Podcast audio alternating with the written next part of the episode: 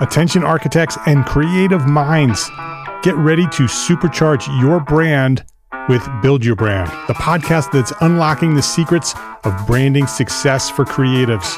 Hey there, it's Mark R. LePage, founder of Entre Architect, and I'm inviting you to join my friend, architect marketing expert Jeff Echols at Build Your Brand podcast, where he explores the captivating stories of the world's top brands and transforms their lessons into powerful moves for small firm architects and creatives like you. In season one, Jeff shares the thrilling tale of Southwest Airlines, where he dissects their journey to the summit and distills it into strategies tailor made for you. It's important to keep in mind that companies like Southwest compete in the real world, just like you, and face real world challenges, just like you. You might be surprised at how similar those challenges are to the struggles that you grapple with on a day to day basis. Don't miss out on your blueprint for success. Subscribe, tune in, and let's build your brand together. You may have noticed that the very best brands in the world are also known for having somewhat unique corporate cultures. That's often the glue that holds everything together when they encounter those rough spots. We don't do it because it inconveniences the passengers to whom we are primarily dedicated, the short haul, uh, frequent flyer. Follow the link in the show notes to subscribe to Build Your Brand today. Remember, no matter the size, the journey's the same. Your brand's journey to the top starts here.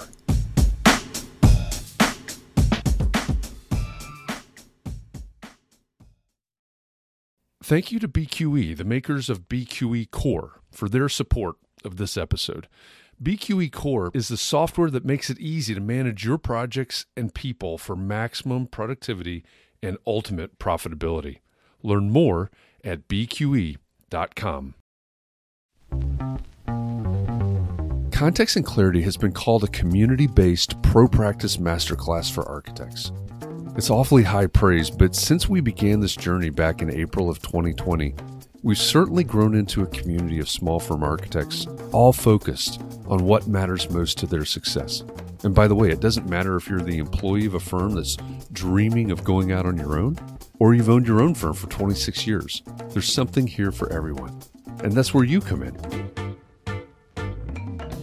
Thanks for listening, and welcome to the Context and Clarity Podcast.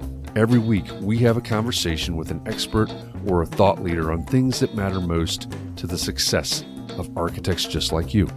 Then we go backstage with someone from our community and we talk about what we learned, what our biggest takeaways were, and how we're going to apply what we heard to our own businesses. In this episode, we had two guests. We talked with Aaron Pellegrino and Jake Rudin. Aaron and Jake are both Cornell educated architects. They've both worked and taught in the profession. Their paths diverge where Aaron still practices and teaches, while Jake has left the profession to apply his training and his skills and his perspective to research, development, and design of sportswear at Adidas. Together, Aaron and Jake founded Out of Architecture to help their clients explore and understand the value of their skills and education, both in the profession and outside of architecture. I had to take an unexpected trip to Atlanta, but I had to find a Starbucks where I could have this conversation because I think what Aaron and Jake do for their clients at Out of Architecture actually has much larger implications. I really believe that what they're touching on is the true value of an architect. You'll just have to listen to our conversation and see if you think the same. As usual, Catherine McPhail joined me for this conversation with Aaron Pellegrino and Jake Rudin, and again backstage afterward. Catherine is my co host, and she's an architect and a podcaster from Arlington, Massachusetts. In addition to context and clarity, Catherine hosts Talking Home Renovations with the House Maven, and she's the CEO of Demios Architects. As always, I'm looking forward to talking about our takeaways from this conversation. So let's go backstage and listen in as Catherine and I talk about our conversation with Aaron Pellegrino and Jake Rudin from Out of Architecture.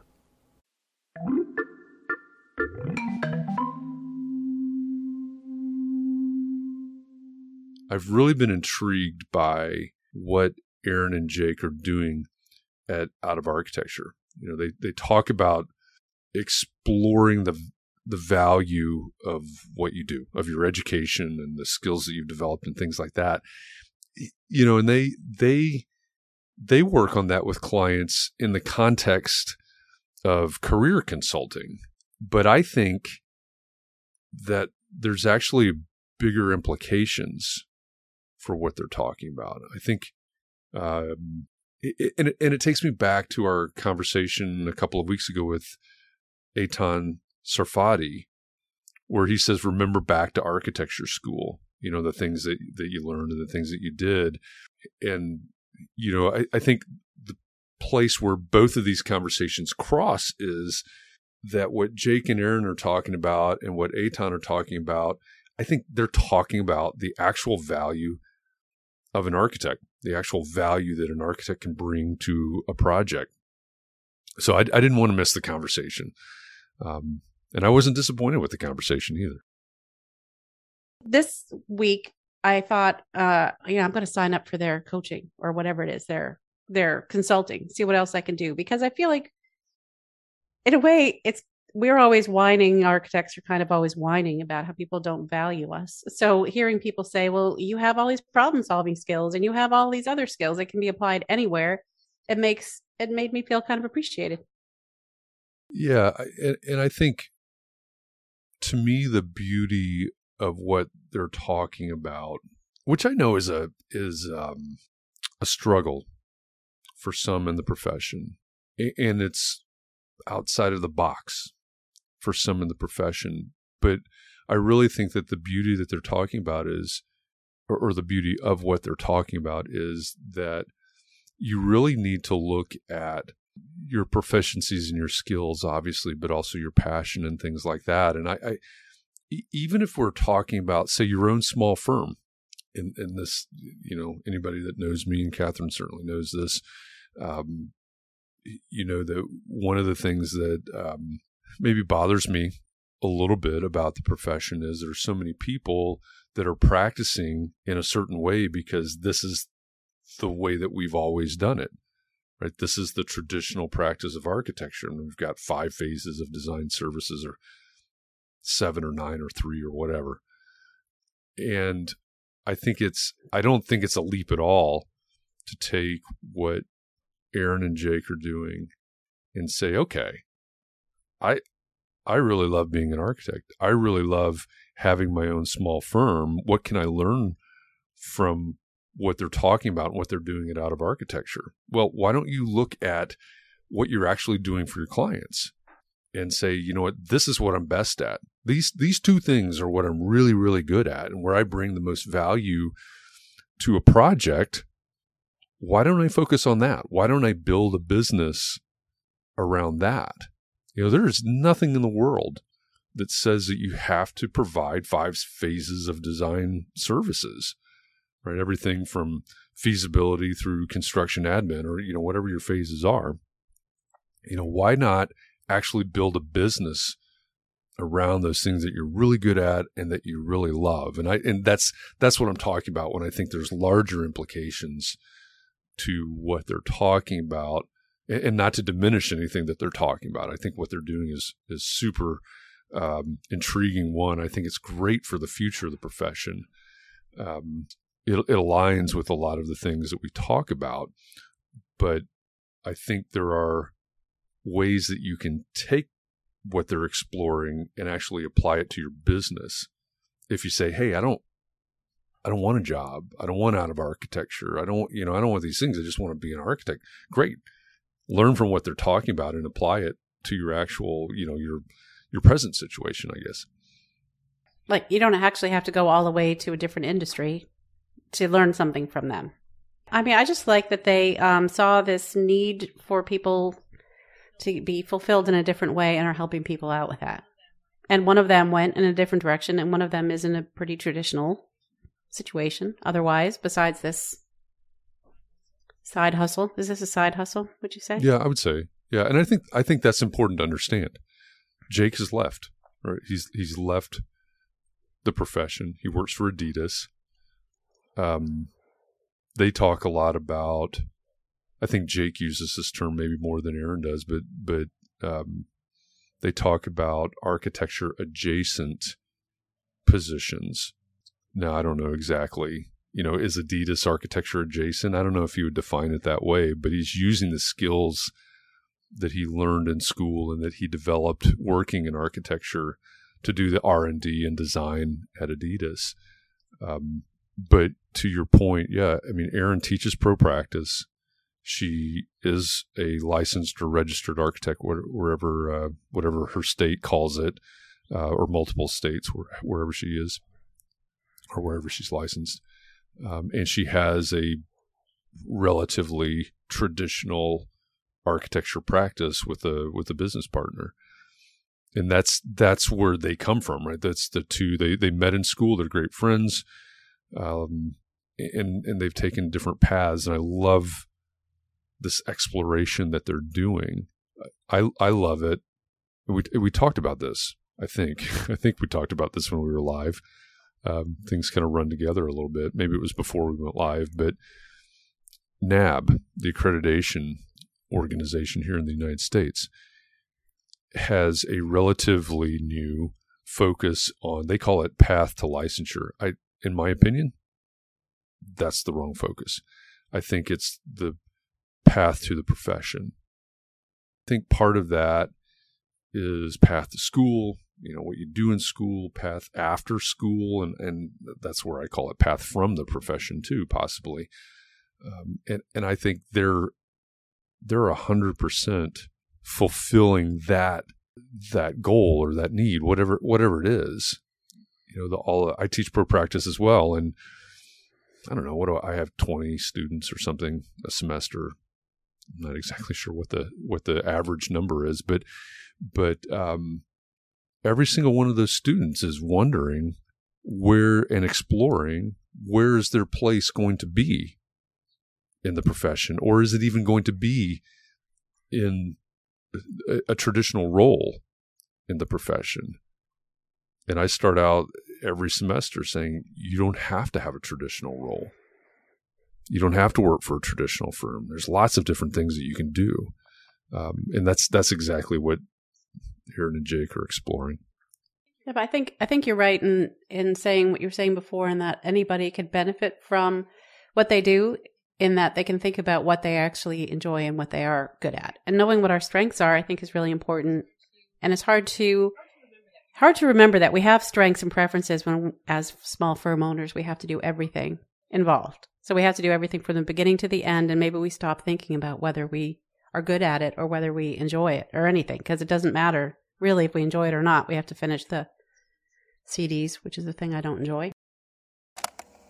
Well, and I, I think it's not being able to take stock of your skill set right? It's just not what becomes the focus, especially in, in school, but also in, in the practice. It's just like, just get it done, right? You, you may be really good at, at producing the drawings or, you know, maybe you put the present, presentations together really well because you've got a graphic eye. None of that ever gets, for the most part, acknowledged beyond this is what it takes to get the work done. But I think a self a skill audit is obviously incredibly useful, both to know what you're good at and also know what you're not. You know, you don't know what you don't know, and therefore, when you need to skill up, you need to skill up. I just think we're, you know, more more we can be more whole uh, human beings and more whole practitioners and more whole designers and creatives if we recognize all these other facets of our skills and our life and our overall culture that we can bring to the the skills that we bring to the world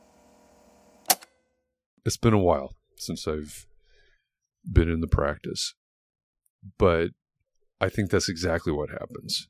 I spent about 10 years, maybe a little more than 10 years at a firm, and we we spent a decent amount of time every week, every year, whatever, trying to figure out how essentially how to play to our strengths. And we knew that people came to us because of design, and people uh, that was our strength and uh, you know just in a in a nutshell and our weakness especially on the business side i don't i don't think it was a weakness in terms of our, our technical skill or anything like that but we were slow at construction documents and that's that's definitely not where we were profitable. So we we spent a lot of time exploring how do we become a design only firm, you know, put that in quotes, because that firm had been around for 15 or 20 years before I joined it. And it had grown up into what it was. It's still a small firm. I think there were about seven of us, but it had grown up into what it was because this is the way that you practice architecture. And yeah, and I, I think that's it, right? That this is the way that we've always done it, which continues to blow my mind because for a profession filled with some of the most creative people in the world, we have zero creativity when it comes to the profession itself. Hmm. Maybe that's why, though, because if we all started to get creative with how things are done, it would be like a disaster. We just like, who knows what's happening, you know? So that's why it always has to be, you know, I had to work all nighters at my boss's office. And so now you do too. And I was treated badly. So I'm going to treat you badly or whatever it might be. Like we can't, we, we have, we can't embrace individualism when it comes to practice or else who knows what might happen. Maybe that's, maybe that's why. I think that's a, good point. I, I think that's you know, you mentioned I had to do this, so you you should have to do it too, which we've talked about that before. That boggles my mind too. Um, you know, everybody I know, I'm I'm going there. I was I was going to avoid going there, but everybody that I know that has kids has said at some point in their life, I want things to be better for my kids. Whatever that means, right? Whatever their context is, you know, they, they say some version of that and then they'll turn around and say, I paid my dues, so you have to pay your dues. They do the exact opposite in, in that context. And th- that, that turns into, in my opinion, that turns into something really toxic in the profession. But I, I think, you know, to the point that we're making here, it's also not pushing the profession forward, right? We're looking backwards instead of looking forward. And that's, that's problematic right? when everything's evolving around us and changing around us and we're, we're looking backwards you know at some point you're going to run headlong into into a concrete barrier or something i suppose. Let's take a quick break to share more about our sponsors systems and standard operating procedures. You already know that's how to build a profitable business and find the freedom that you want. You need systems and procedures but you struggle with choosing which systems you need the most and how to implement those systems quickly so that you can get back to doing what you love to do the most. The Designing Your Business Masterclass series was created by acclaimed architect and business consultant Douglas Teager, FAIA, to help fellow architects and engineers run their firms more profitably while maintaining a healthy work life balance. Douglas grew from a solo practitioner to becoming managing partner of his 30 plus person firm and then later sold his firm so that he can do what he does today, helping architects be more successful at Teager Consulting. On the third Wednesday of every month, Douglas dives deep into an essential topic that will strengthen the profitability of your firm and make it sustainable for growth in the years to come. Register now for the next Designing Your Business Masterclass with Douglas Teager at bqe.com slash masterclass. And then start implementing powerful systems for the profitability you need and the freedom you want. Every live masterclass session includes AIA continuing education credit. And when you visit bqe.com slash masterclass, you'll have access to the full library of past sessions on demand. The Designing Your Business Masterclass is free. It's brought to you by our friends at BQE, the makers of BQE Core, the software that makes it easy to manage your projects and your people for maximum productivity and ultimate profitability. Register now for the next Designing Your Business Masterclass at bqe.com slash masterclass. That's bqe.com slash masterclass. And now, let's get back to the conversation. I'm surprised there's not bigger entities businesses trying to help architects find a new place in the world because it seems like we are trained to think differently. People complain a lot about schools not preparing us for um, immediate employment in construction work industry, right? But we are trained in all these all these things that maybe aren't you know, it's just this way of thinking, a problem solving, more creative way of thinking that we're not going to be able to use when we get to work.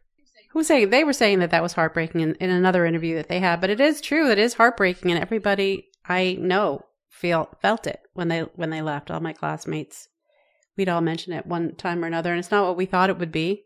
But then I thought, well, I could do I could do this or that. I could do other things, and then but then not having the ability or the knowledge myself to to um, present myself as a asset to another employer who wasn't in architecture. So I could have, I really could have used some help doing that. Yeah, I, I think there's so much resistance to change in the profession, and one one term that they use that Aaron and Jake use is the noun problem, and and that's that's real, right? It's it's uh, I, I a lot of us do. I was working with a client, and you know, it it bubbled up in our conversation. In their so for many in the profession, um, they're they're tying their identity to the word architect and identifying themselves as an architect. And there's nothing wrong with that, right? And we're not trying to diminish anything, but it, when it becomes such uh, so closely re- related to your self identity that you can't remove yourself from it. Again, how do you move forward if you can't get out? You can't even think outside of that box. And with this client that I was working with, they had two noun problems. One was architect, or one is architect. And again, there's nothing wrong with being an architect or anything like that. And it's it's hard earned and all of those things. But but so wrapped up in being an architect and not being able to let that go in even even the smallest sense. And then their other noun problem was business owner. They didn't want to take it or they didn't want to they, own it. They did not want to let go of it.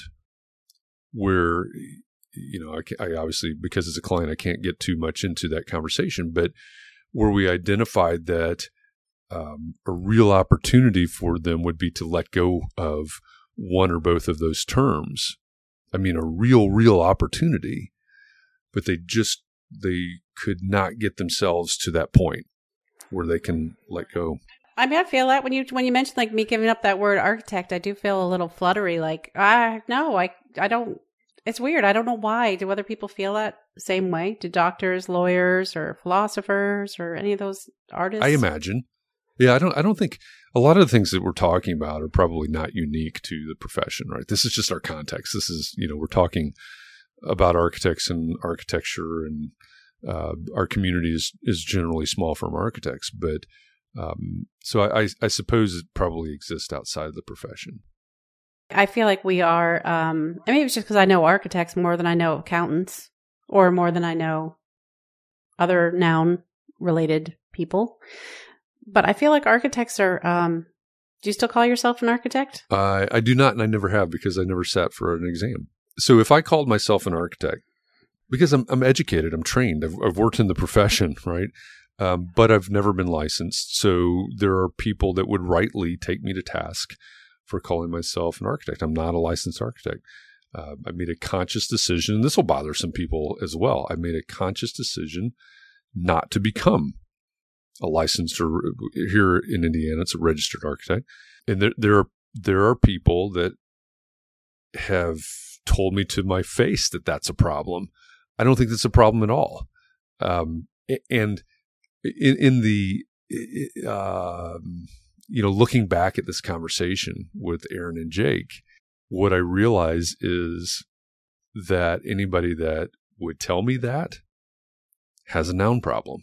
Mm-hmm. They've got a couple problems. Yeah, they've got a couple problems, but but but they they have that noun problem, right?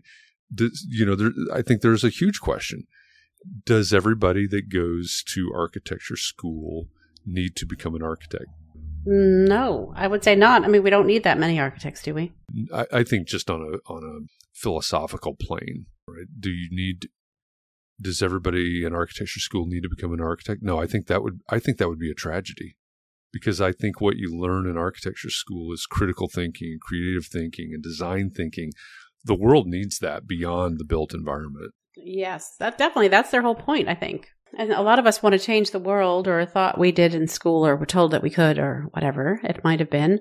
And maybe some of us can do that outside of the profession of architecture.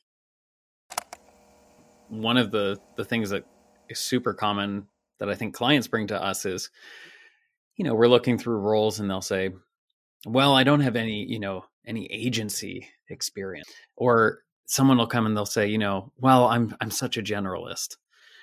And to me, that is like one of the proudest things you can call yourself, you know, and I I would lean into that by saying, you know, I'm an expert generalist. I I know a lot about a lot of things, not not fully, you know, mastery maybe in any one.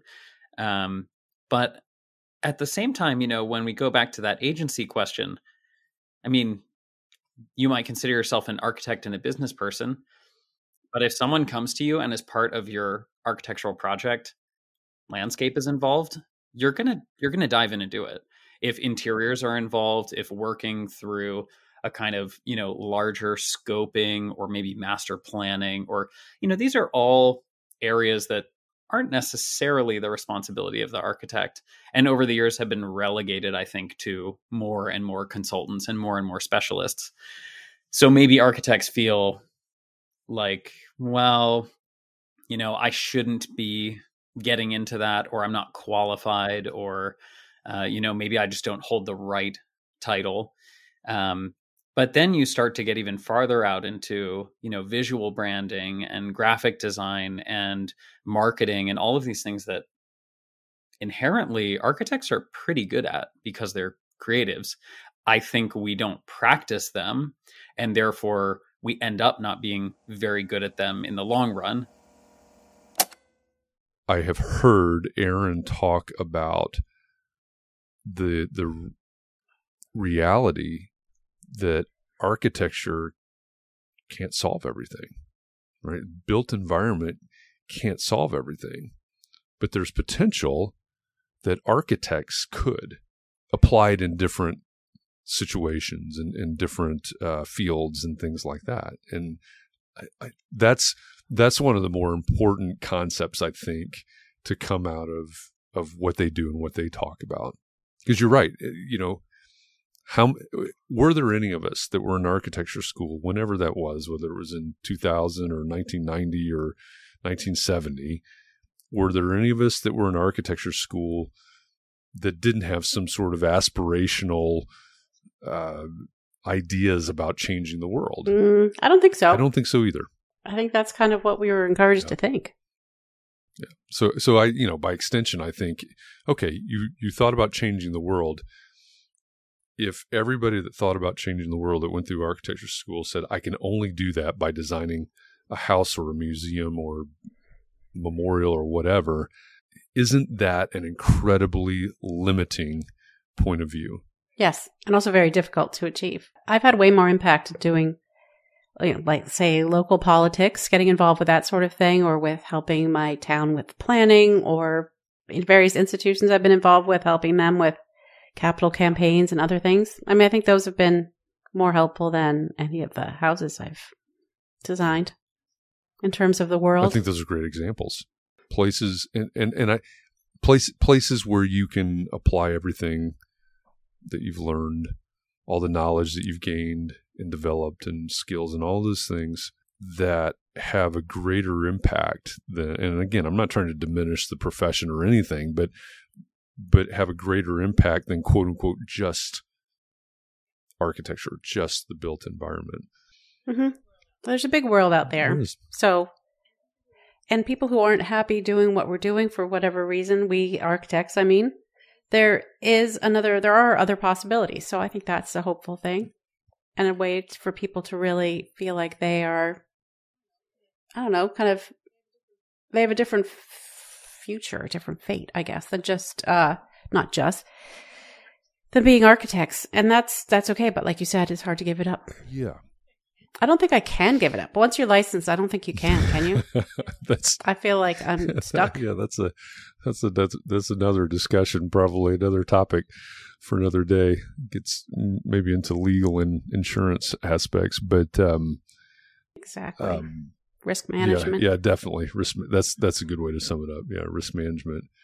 Um, but I but I think may, maybe a good way to to wrap our heads around the whole conversation with Aaron and Jake and and what they're doing is that it is aspirational, right? It is helping people play to their strengths and find a place where they can have the most impact, as, well as you know the most passion and the most pleasure and all of those things in in what they do. But but I, I think that's an important takeaway from the conversation, and I hope that's what most people get out of it.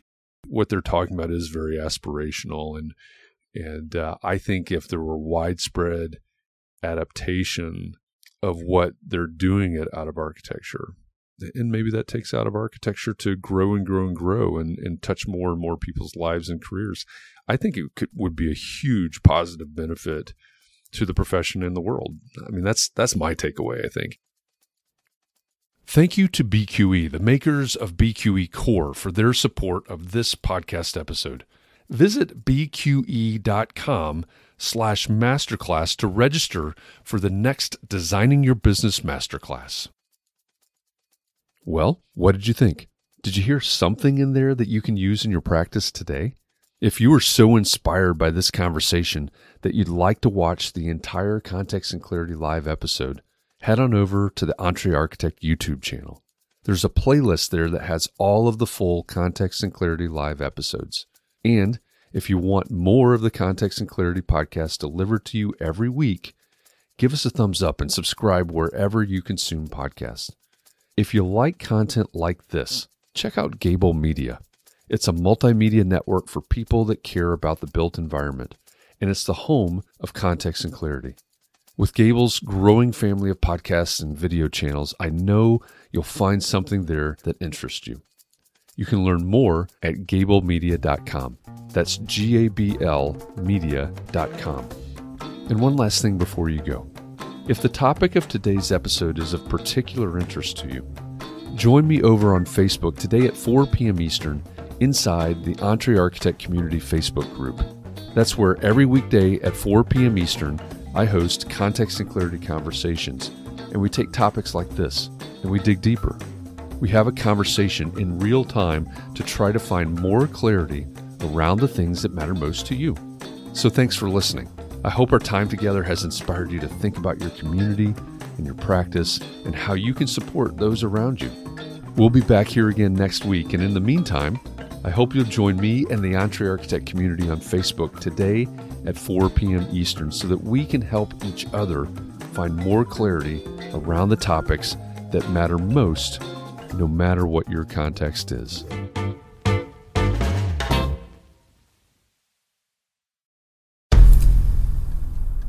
I've mentioned it to my family, but in terms of telling people, like, oh, yeah, we're doing this, I'm looking for projects. You got Yeah. anything? I'm, I'm not there yet because it scares the out of me.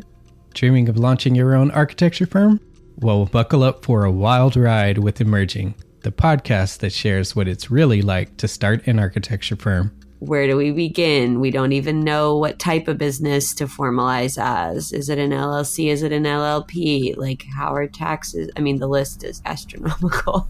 Season 1 featured founders Jeffrey, Lexi, and Chris, owners of Level Studio Architecture, are your fearless guides on this unfiltered journey from napkin sketches to a thriving studio.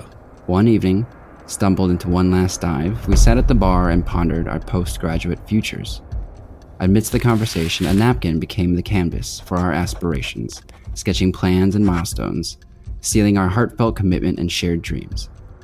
In drawing down dreams on a napkin collectively, that then you know in your head you've rooted like oh i'm connected to these people like long term The process of starting an architecture practice brims with excitement and challenges, demanding meticulous planning, flawless execution, and unyielding resilience. I kind of hate the term because it's so overly used, but I think everybody knows imposter syndrome, and I think it's it's so real to this day. I, I I don't know if it's with everybody, but with me, I'm always questioning like, us, can we do this? Are we ready to do this? Are we prepared? Can we do it? Did we just decide a name? We did it, guys. Oh my One that god! came out of nowhere. It came out of nowhere. I liked it. I saw it. Ready to turn your aspirations into reality? Follow the link in the show notes to subscribe to Emerging and chart your own path to architectural success.